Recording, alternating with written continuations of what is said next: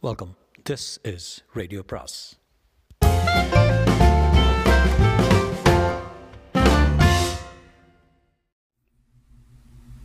அனைவருக்கும் அன்பு வணக்கம். சுஜாதாவின் மற்றொரு சிறுகதை. சிறுகதையின் பெயர் அறிவுரை. அறிவுரை. ராமலிங்கம் திடீரென்று தீர்மானித்து சேலத்துக்கு பஸ் ஏறினான். மனைவியிடம் சொல்லிவிட்டு சொல்லிவிடும்படி தன் நண்பன் முத்துவிடம் தகவல் கொடுத்துவிட்டு இரவு மாற்று வேஷ்டி கூட எடுத்துக்கொள்ளவில்லை. கண நேர தீர்மானத்தில் புறப்பட்டு விட்டான். காலையிலிருந்தே அவனுக்கு இருந்த மன உளைச்சலில் அப்பாவை பார்க்க வேண்டியது அவசியமாகி போய்விட்டது. என் என்எஸ் பஸ்ஸில் சீட்டு கிடைத்து கிளம்பும் முன் தாகமாக இருந்தது. குளிர்பானம் ஆறு ரூபாய் சொல்ல இளநீர் குடித்தான். ஆறு ரூபாய் செலவழிக்க கணக்கு பார்க்க வேண்டியிருக்கிறது. எப்பவும் எப்பவும் பண தேவைதான். இருபத்தி நாலாம் தேதி தரித்திரம். மனைவி அண்டை அசலில் கடன் வாங்க கையில் கிண்ணியும் கன்னத்தில் வெட்கவுமாக செல்ல வேண்டும். பேப்பர்காரனையும் பால்காரனையும் பார்த்து பதுங்க வேண்டும் வீட்டுக்காரரை பார்த்து அசட்டு சிரிப்பு. இந்த முறை கொஞ்சம் அதிகப்படியாக செலவு வந்துருச்சியா? தங்க பிரசவத்துக்கு பணம் அனுப்ப வேண்டியதாயிருச்சு. அப்புறம் தங்க பிரசவம் த தங்கை பிரசவம் தம்பி கல்யாணம் ஏதாவது மாதம் மாதம் சாக்கு. நானும் நீங்கள் ஜோடிக்கிற பொய்யெல்லாம் நம்பிட்டு ராமலிங்கம் உங்கள் குடும்பத்தை காப்பாற்றுறவர் நீங்கள் ஒருத்தர் தானே? நல்லா கேட்டீங்க. என்றாள் மீனாட்சி. இவருக்கு பிரதர் சிஸ்டருங்க நிறைய பேர் இருக்காங்க. ஒருத்தரும் குடும்பத்தில் கவனிக்கிறது எப்போ எப்ப பாரு எங்களுக்கு தேவைதாங்க உருப்படவே மாட்டோம். அப்படின்னு இல்லை. உங்கள் அப்பா சேலத்தில் இருக்காருல்ல அவர் எதுவும் உதவி செய்ய மாட்டாரா? அவர் ரிட்டையர் ஆனவருங்க. அவர்கிட்ட பணம் எதுவும் இல்லை.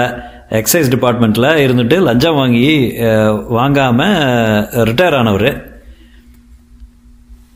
வீட்டுக்காரருக்கு எப்படியாவது மறுதினம் கொடுப்பதாக சாக்கு சொல்லி அனுப்பியதும் மீனாட்சி சிக்கனை பிடித்து கொண்டு விட்டார் நீங்களும் அசிஸ்டன்ட் மேனேஜர் மேத்தாவும் அசிஸ்டன்ட் மேனேஜர் அவர் மட்டும் எப்படிங்க மாருதி காரெல்லாம் வச்சிருக்காரு? மேத்தா லஞ்சம் வாங்குறான் மீனாட்சி. நீங்களும் வாங்குங்களேன் அதிர்ந்து போய் என்னது என்னது என்ன சொன்ன நீ? நான் ஏதாவது தப்பாக சொல்லிட்டேனா? இல்லை ஊர் உலகமே லஞ்சம் வாங்குது போலீஸ் வாங்குது டெலிவிஷனில் வாங்குறாங்க. ஏன்? மந்திரிங்க லெவலில் கூட பேசிக்கிறாங்க. எல்லா ஜனமும் வாங்குறப்போ லஞ்சங்கிறது அங்கீகாரம் வந்துருச்சு. இனி இதில் எதுவும் தப்பு இல்லை மீனாட்சி நீ இதெல்லாம் எப்படி பே பேச கற்றுக்கிட்ட எல்லாம் சாயம் போகிற வரைக்கும் புடவை கட்டி கிழிற வரைக்கும் உள்பாவடை கட்டி இருபதாம் தேதியில் இருந்து சொரணை கட்டு போய் காப்பி பொடி சர்க்கரை அழாக்கு அழாக்கா வீடு வீடாக கடன் வாங்கி சினிமா ட்ராமா இல்லாமல் குழந்தைகளுக்கு கடைசி தேதி வரைக்கும் ஸ்கூலில் விட்டு வெளியே தளர வரைக்கும் ஸ்கூல் ஃபீஸை ஒத்தி போட்டு பிறந்த ஞானோதயம் தாங்க. மேத்தாவை பாருங்கள் பெண்டாட்டி வேலைக்கு ஒரு ஷிஃபான் கட்டுறா ஜப்பான் போகிறா கோவா போகிறாங்க டெல்லி போகிறாங்க மக கான்வெண்ட்டில் படிக்குது. ஆனால் கேரக்டர் இல்லையே. கேரக்டர் கேரக்டர் வச்சுட்டு நூறு கிரா நூறு கிராம் உப்பு கூட வாங்க முடியல. நீ எப்படி இப்படியெல்லாம் பேசுகிறேன்னு நினச்சி பார்க்க கூட முடியல மீனாட்சி. ராத்திரி நித்தானமாக யோசிச்சு பாருங்க. நான் சொல்கிறதுல உள்ள நியாயம் புரியும். நான் என்ன சொன்னேன்? ஊரோட ஒத்து வாழணும்னு சொல்கிறேன் ஊரே லஞ்சம் வாங்குது. நீங்கள் வாங்கின என்னவா? கன்னத்தில் அறைவேன். இதுதான் பாக்கி இனிமேல.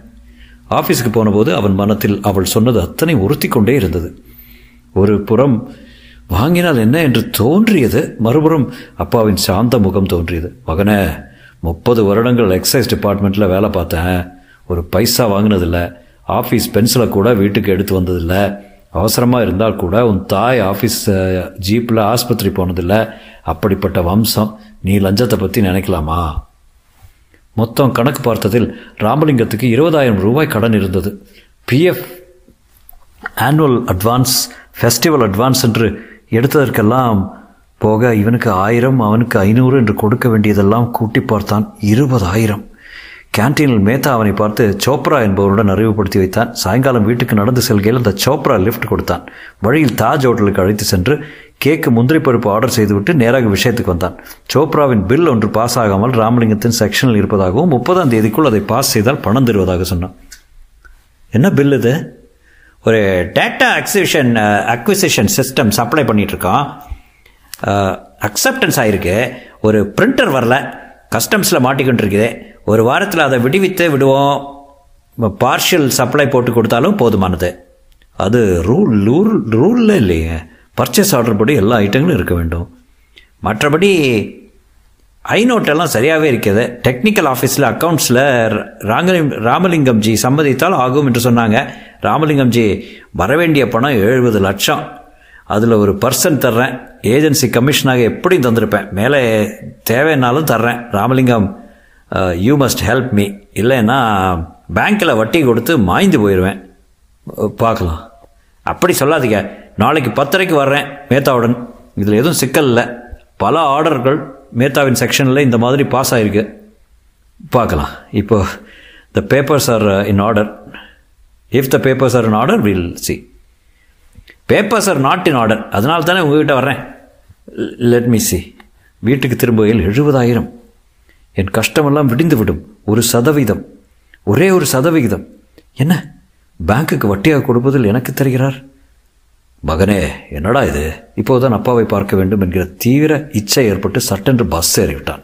சேலம் அஞ்சு ரோட்டில் இறங்கிக் கொண்டு மெல்ல நடந்தான். களிமண் வரப்பில் ஒதுங்கியிருந்த காலனியில் ஒற்றை தென்னை தென்னைக்கருகில் பெட்டி போல வீடு கட்டியிருந்தார் அப்பா. பணம் போதாமல் அஸ்பெஸ்டாஸ் கூரை போட்டு அதன் மேல் பரங்கி அவரை மல்லிகை என்று பரவி விட்டிருந்தார். இவன் போனபோது இருட்டில் உலர்ந்த உலர்ந்த வேஷ்டி கொடியிலிருந்து உருவி மடித்து கொண்டிருக்க அம்மா கட்டிலில் பழைய ஆர்த்ரைட்டிஸ் அவஸ்தையில் முனகிக் கொண்டிருந்தாள். யாரு? ராமலிங்கம்பா வெளிச்சமே தெரியல. ஆமாப்பா. எந்திரி ராமலிங்கம் வந்திருக்கான். பஸ்ஸில் வந்தியா? ஆமாப்பா. சாப்பிட்டியா? வழியில் சாப்பிட்டேன்ப்பா. எங்கே அப்படி திடீர்னு? அப்பா நான் உங்க கூட நிதானமாக பேசணும். உட்கார் எதை பற்றி ஆஃபீஸில் என் வேலையை பற்றி ஏதாவது சிக்கலா? இல்லைப்பா விவரமாக சொல்லணும். முதல்ல உங்கள் அம்மாவை போய் விசாரிச்சுட்டு வா. எழுந்திருக்க மாட்டாமல் சிரமப்படுறா. அம்மாவின் அருகில் சென்று ராமலிங்கம் வந்திருக்கிறேன் என்று சொன்னதும் அவனை தொட்டு பார்த்து கண்ணீர் விட்டாள். எங்கனாச்சு சௌக்கியமாக இருந்தா சரி. பேர பிள்ளைங்களெல்லாம் அழைச்சிட்டு வரலையா? லீவ் இல்லையா? மருமக சௌக்கியமாடா? சாப்பிட்டியாப்பா? ரெண்டு நாள் இருப்பியா? எல்லாம் முடிந்த பின் வாசலில் கயிற்றுக்கட்டில் வந்து அப்பாவுடன் அமர்ந்தான். அப்போதுதான் நிலா புறப்பட்டிருந்தது. சொல்லு. அப்பா நீங்கள் எப்படி எக்ஸைஸ் டிபார்ட்மெண்ட்டில் லஞ்சம் வாங்காமல் இருந்தீங்க. அவர் சற்று யோசித்து எனக்கு என்னவோ வாங்கணும்னு நினப்பே இல்லை வாங்கலை என்றார். எப்படி செலவினங்களை சமாளிச்சீங்க? எப்படி எங்களையெல்லாம் படிக்க வச்சிங்க? எப்படி எல்லாரையும் அரவணைச்சு எப்படிப்பா முடிஞ்சது உங்களால்? அப்பாவின் கண்கள் நிஷ்டை போல மூடியிருந்தன.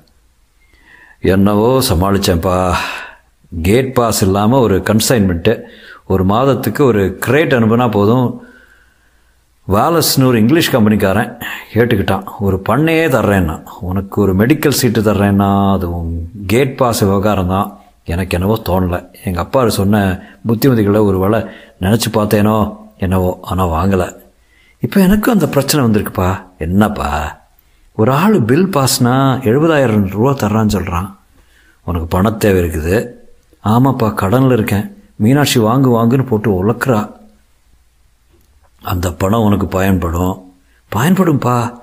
ஆனால் லஞ்சம் வாங்க இஷ்டம் இல்லை உங்களை பற்றி நினப்பு வர்றது. எங்கே எங்கள் எல்லாரையும் படிக்க வச்சீங்க. ரொம்ப கஷ்டப்பட்டிருப்பீங்க. உங்களுக்கு நிறைய பண தேவை இருந்துச்சு. எப்படிப்பா சமாளிச்சீங்க?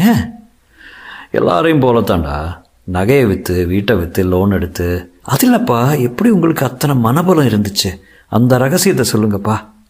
அப்பா சற்று நேரம் மௌனமாக இருந்தார். சொல்கிறேன் கிட்டவா என்றான். மெல்ல குரலை தாழ்த்தி லஞ்சம் வருதுன்னா வாங்கிடு என்றான். என்னப்பா சொல்கிறீங்க என்றான் அதிர்ச்சி அடைந்து. ஆமாடா நான் வாழ்நாள் முழுவதும் லஞ்சம் வாங்காமல் என்னத்தை கண்டேன்? பரம்பரை வீட்டை விற்றுட்டா புதுசாக வீடு கட்டி முடிக்காமல் ஒழுகுது. உங்கள் அம்மாவுக்கு வைத்தியம் பார்க்க முடியல.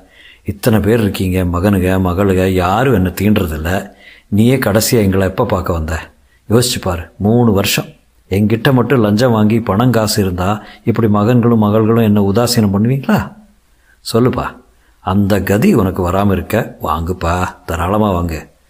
உன் பொண்டாட்டி சொல்கிறது சரிதான் வாங்கு என்று சொல்லிவிட்டு கீழவர் தூங்கப் போனார். முற்றும்.